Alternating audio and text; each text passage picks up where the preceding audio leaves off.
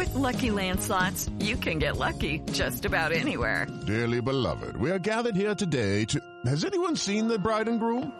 Sorry, sorry, we're here. We were getting lucky in the limo and we lost track of time. No, Lucky Land Casino, with cash prizes that add up quicker than a guest registry. In that case, I pronounce you lucky. Play for free at LuckyLandSlots.com. Daily bonuses are waiting. No purchase necessary. Void where prohibited by law. 18 plus. Terms and conditions apply. See website for details. Hey everyone. Did you know Neurodiverging now offers a free support group for autistic parents, monthly free live classes on neurodivergence related topics, and a coaching corner twice a month on Instagram? Learn more and sign up for all of our learning opportunities at neurodiverging.com slash upcoming events.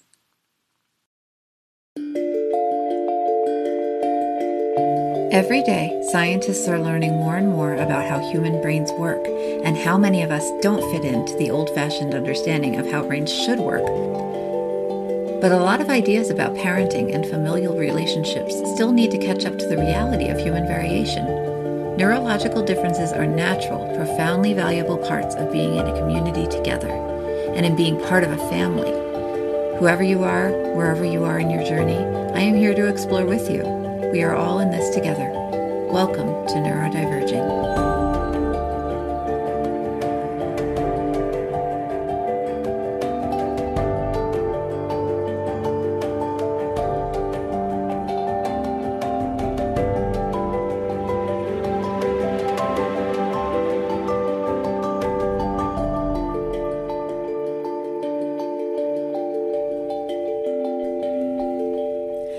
Hello, and welcome back to the Neurodiverging Podcast.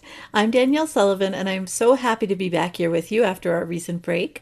I've got a lot of great shows coming at you in the next couple of months, so please click subscribe if you haven't yet to make sure you don't miss any episodes and find show notes and more at neurodiverging.com. To welcome us back, today's conversation is with Laura Reber, founder of Progress Parade, an online special education tutoring company. With her lifelong interest in psychology and problem solving, Laura initially began her career as a school psychologist before following her passion for supporting each student as an individual to create her tutoring company, Progress Parade. Laura is a wealth of knowledge about special education, learning disabilities and challenges, and how to navigate the public education system to get the most for your child. In this interview, we're discussing what a school psychologist does, the difference between how a school evaluates a child and how a medical team does, how a child's diagnosis can impact the services they receive at school, and the rights of the parent around school evaluation. We're also talking about some common supports a school can offer to a neurodivergent child. I learned a ton from this interview, and I hope you do too. Want special access to the patrons only after show and many other members only perks?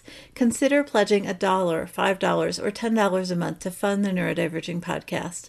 Find out more and pledge today at patreon.com slash neurodiverging. Thank you for your support, and here's our interview. Step into the world of power, loyalty, and luck. I'm gonna make him an offer he can't refuse. With family, cannolis, and spins mean everything. Now, you wanna get mixed up in the family business. Introducing The Godfather at ChumbaCasino.com. Test your luck in the shadowy world of The Godfather slot. Someday, I will call upon you to do a service for me. Play The Godfather now at ChumbaCasino.com. Welcome to the family. No purchase necessary. VGW Group. Void where prohibited by law. 18 plus. Terms and conditions apply. It's time for today's Lucky Land horoscope with Victoria Cash. Life's gotten mundane, so shake up the daily routine and be adventurous with a trip to Lucky Land. You know what they say. Your chance to win starts with a spin.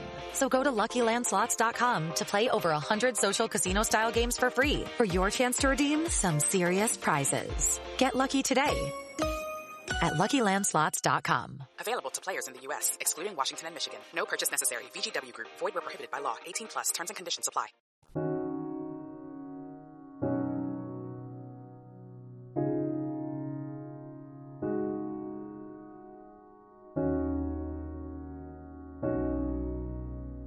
Welcome to Neurodiverging, Laura. It's great to meet you. How are you doing today?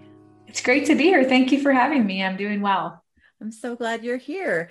So, you are a school psychologist. Now you tutor special education and other kids with additional needs outside of the average school system. And can you let us know a little bit about how you began to specialize in tutoring students with learning disabilities, especially? Of course. Yeah. So I was working as a school psychologist in the school setting, in a public school setting.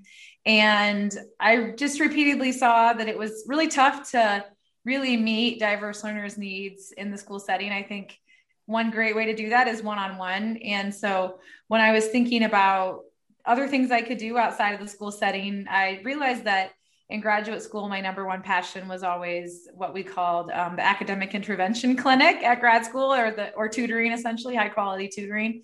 So I started tutoring on my own outside of outside of my school based job, after school and before school, and loved it so much that I decided to make a career out of it. It was exciting.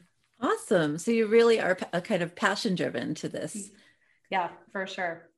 And what originally got you into psychology? So I originally got into psychology, I think because I was thinking about this recently, like what this feels like so long ago. Where uh, where did I get into psychology? I I come from a family of math and science people, like just a whole lineage of engineers and statisticians. And I like science, but I also was always drawn to like helping people too. So yeah. I was like, what's the like science plus helping people? And I think that's how I was originally drawn to studying psychology in undergraduate. And I did also study computer science in mm-hmm. undergraduate too. So I kind of got to see, you know, the science from both ways. Like what is human psychology like and what is mm-hmm. like what does like automation look like too? It was interesting to kind of see both lenses. It's really cool. It sounds really interesting to be comparing those. Yeah. Yeah. And yeah. then what about school psychology specifically? Because that is kind of a, a very specific niche. It's very specific. And I actually don't think I realized how specific it was when I started studying it. Yeah. I was working after um, after I studied psychology, I was working in foster care. So I was a foster care case manager.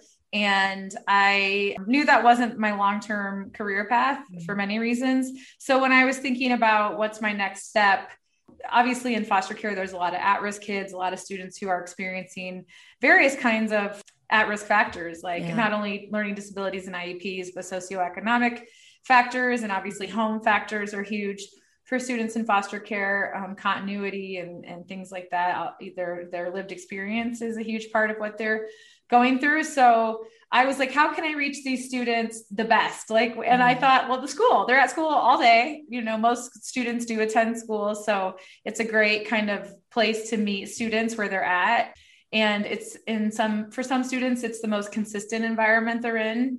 If they are for example foster students might change their home environment a lot but sometimes they are able to stay in, in the same school setting. So thought it would just be a great place to impact students that needed it. And so that's why i thought like school psychology that's a good a good place to see a lot of students and to help them is at the schools. Yeah. Working as a school psychologist, you get a lot of insight into obviously all the different factors that go into student learning and I know that now you specialize in learning disability and like kids with neurodivergence, autism, ADHD, those kinds of things. So, can you tell us a little bit about what a school psychologist does in terms of those kids? That's a great question. I think a lot of people don't know what a school psychologist is. I think even people that are teachers or that work in academic settings might have some confusion around it. So I'm really happy you asked that question the most traditional way that people know about school psychologists or the most traditional role that school psychologists often occupy is the tester you know yeah. like if a student has um, has been referred for an evaluation to see if they need a special learning plan or individualized education plan an iep to meet their education needs then a school psychologist is a big part of that testing process Usually we test their cognitive ability or their IQ is another way that people talk about that. Their academic skills. Sometimes we assess social emotional skills and then help determine what their needs are and if they do have a disability or if, or if they are eligible for that IEP yeah. is another way of thinking about it. So that's one, that's like kind of the most common thing we're known for. I think some people get confused like, what's a school psychologist versus a school counselor or a school psychologist versus a social worker? School psychologists really have a specialty in that testing piece. We also are trained to do social emotional interventions. So we mm-hmm. could do in some districts, school psychologists do social work minutes or counseling minutes, which is, I think, what something that many school psychologists want to be doing more of. We don't yeah. want to be seen as just testers.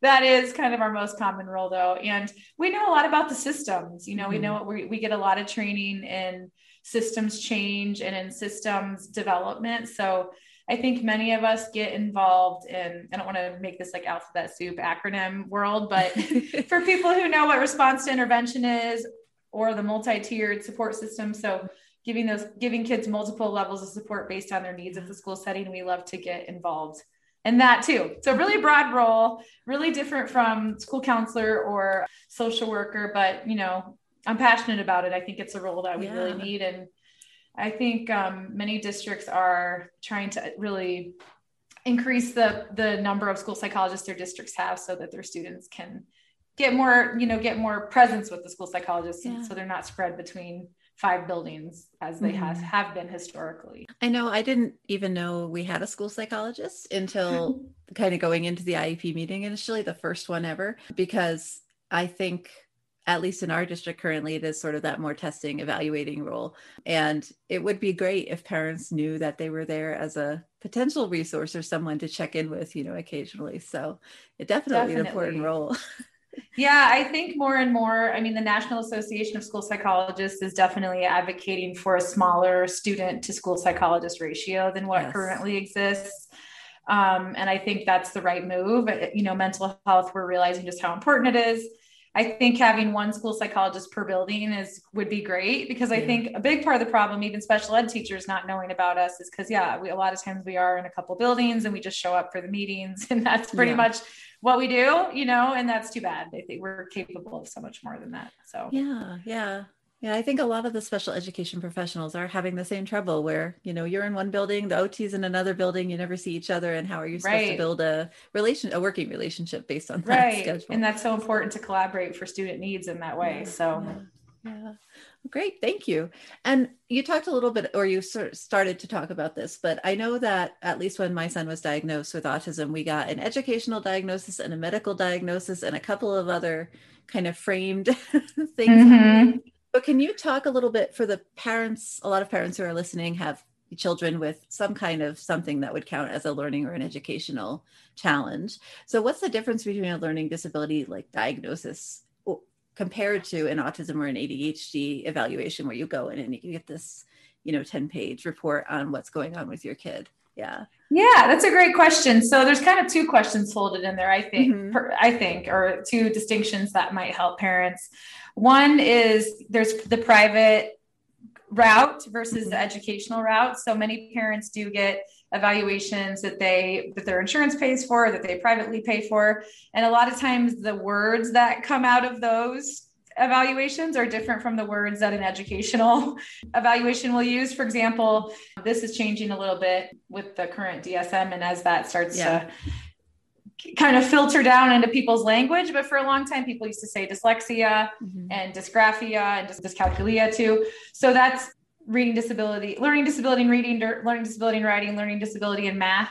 If you map the medical or the private diagnoses onto the educational diagnoses, mm-hmm. those are the same. They're just different words, which I think is really confusing, confusing. for people. yeah, it's like, well, why does my student have dyslexia or do they have a learning disability like what's the difference you know that can be really confusing so you know I, I do talk to parents a lot that dyslexia is in the private world is a learning disability in reading or writing and and or writing really in in the educational world so sometimes the the labels that kids get privately is does not exactly map onto an educational diagnosis so i think that's an important thing for parents to understand really good to know yeah Yeah. And then I think the other thing is kind of what's the difference in a school setting. So, you know, if parents want to look into this, if you look, if you Google like, and I don't know if you have show notes, we could share share these yeah, in show notes, absolutely. but yeah, if they look, if they want to look at the um, IDEA or the Individuals with Disability Education Act, their labels, they can see all the different um, disability labels that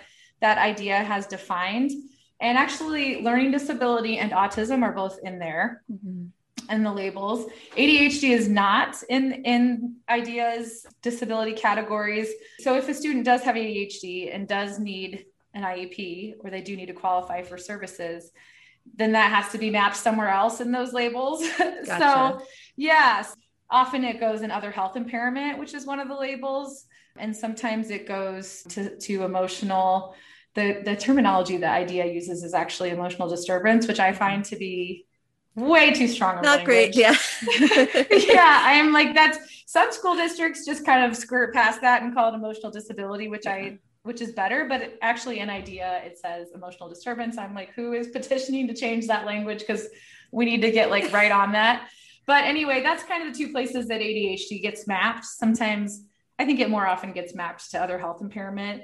But really, essentially, I mean, technically, the way I view it at least is that it's more about what services the kids are getting. So the educational diagnosis does matter. Obviously, you want your kid to have the accurate diagnosis mm-hmm.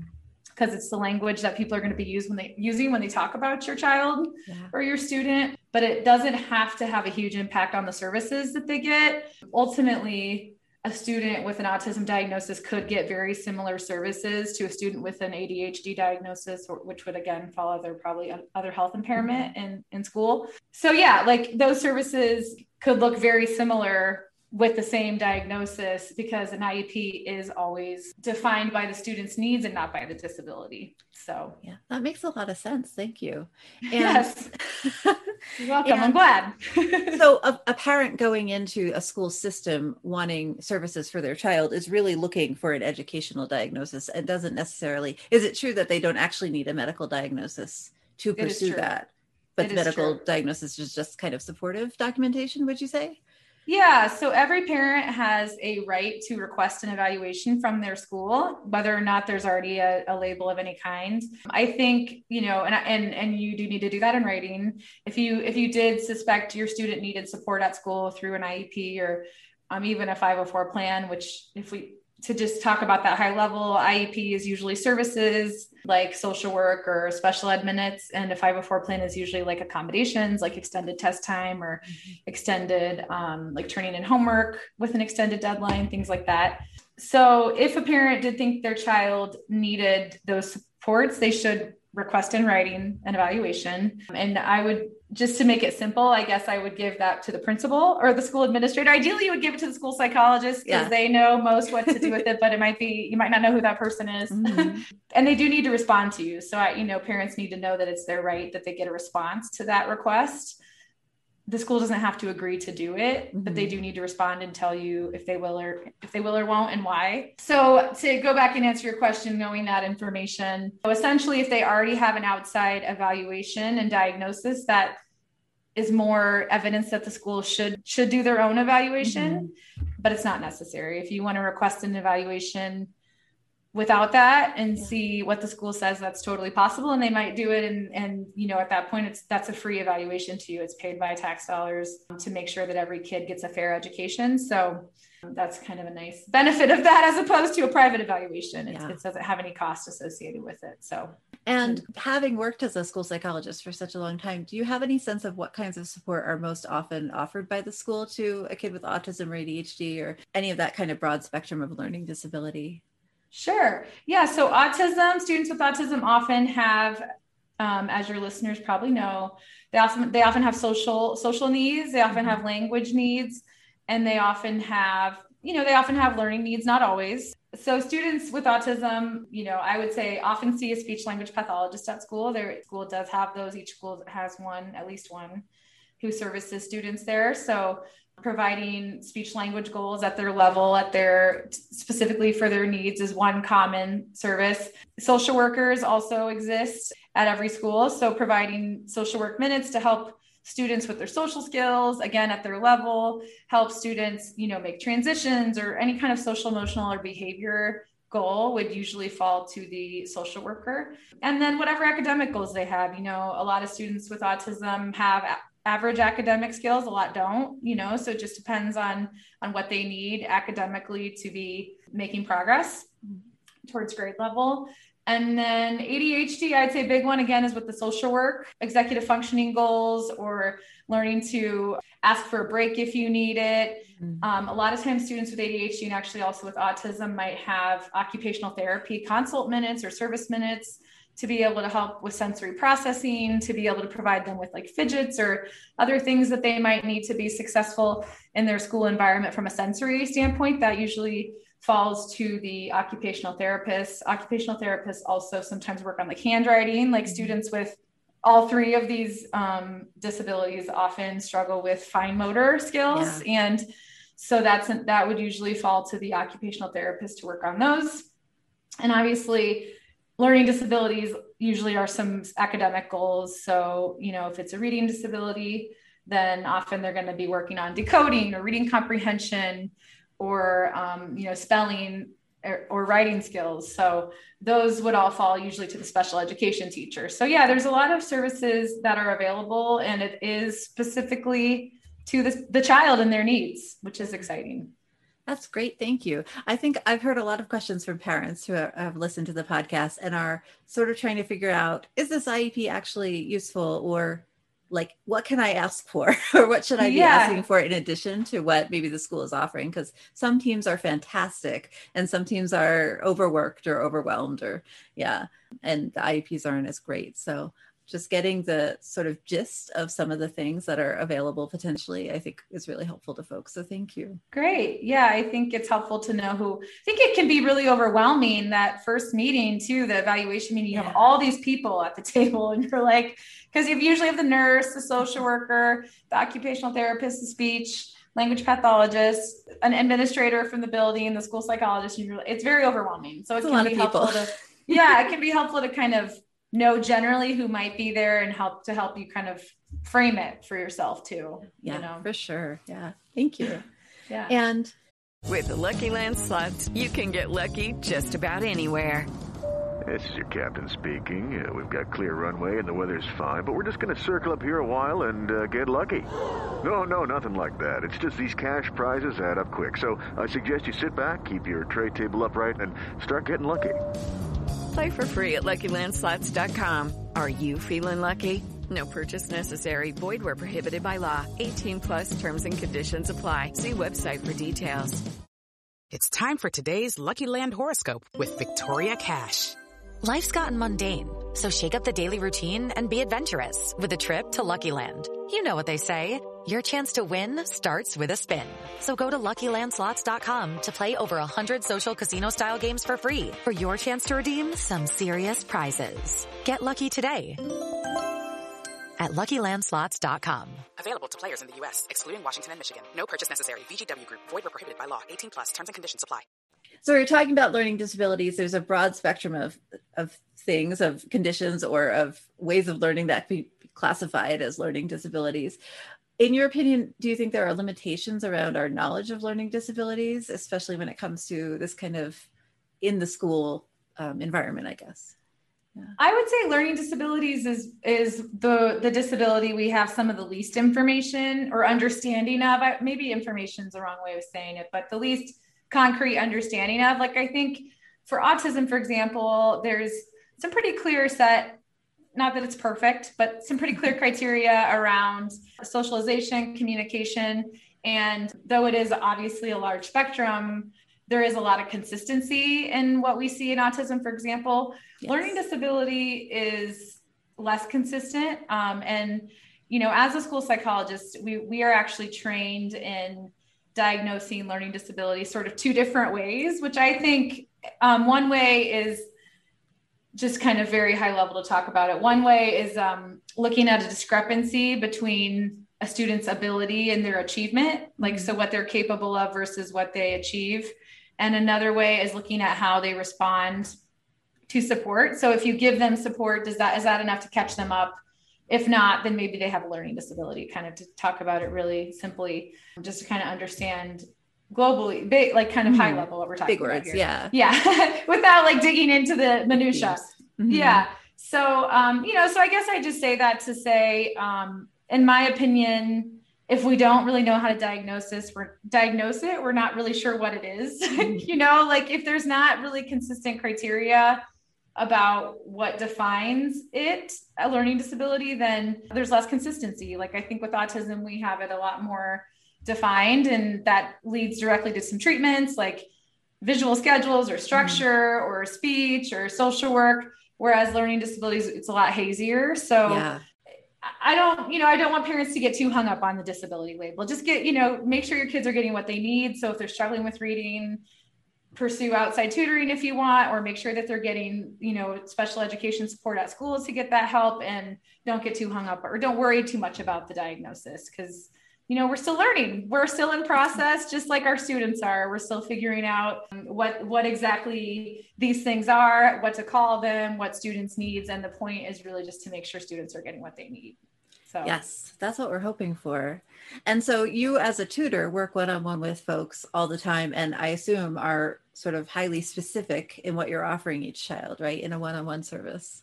Yeah so the way i kind of think of us is like a mini iep but not but you know and people have i don't less i don't want people to yeah less overwhelming. Yeah exactly. And and some people have really negative experiences with their iep teams. Yeah. and ours are certainly very different but yeah every parent um, we speak with uh, we try to get a really good idea of what their goals are, what their students' histories are, any any diagnoses if they've got them, as specific as like what their grade level is and where their what their instructional level is. Like if they're not a grade level, where are they kind of operating in that grade level, or where are their skills at?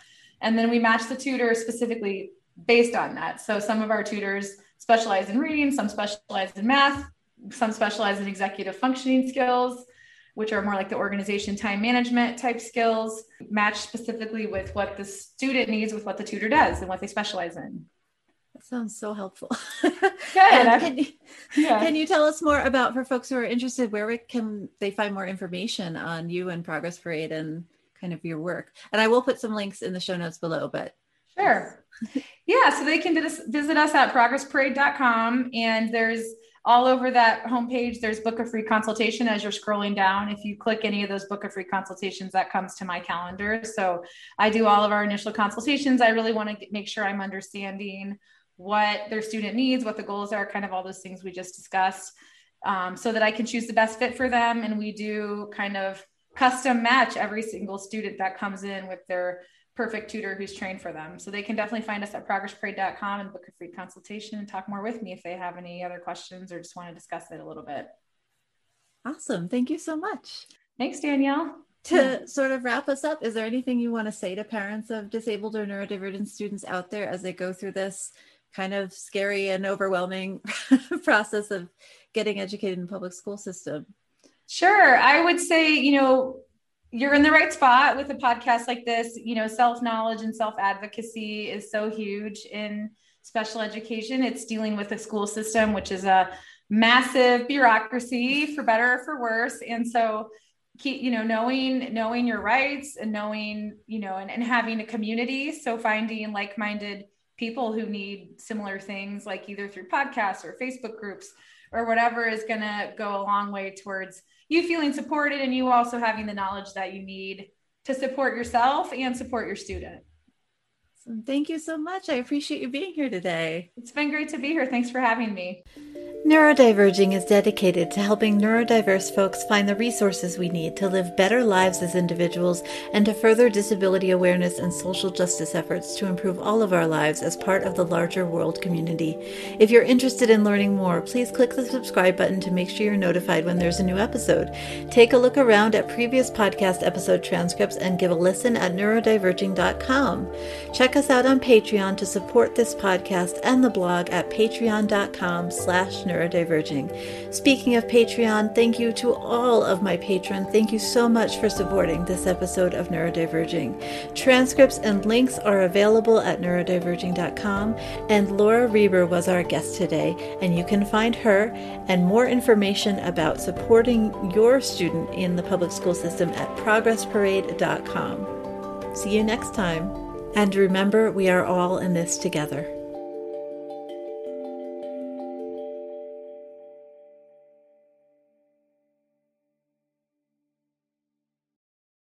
Does your father know you're listening to this podcast?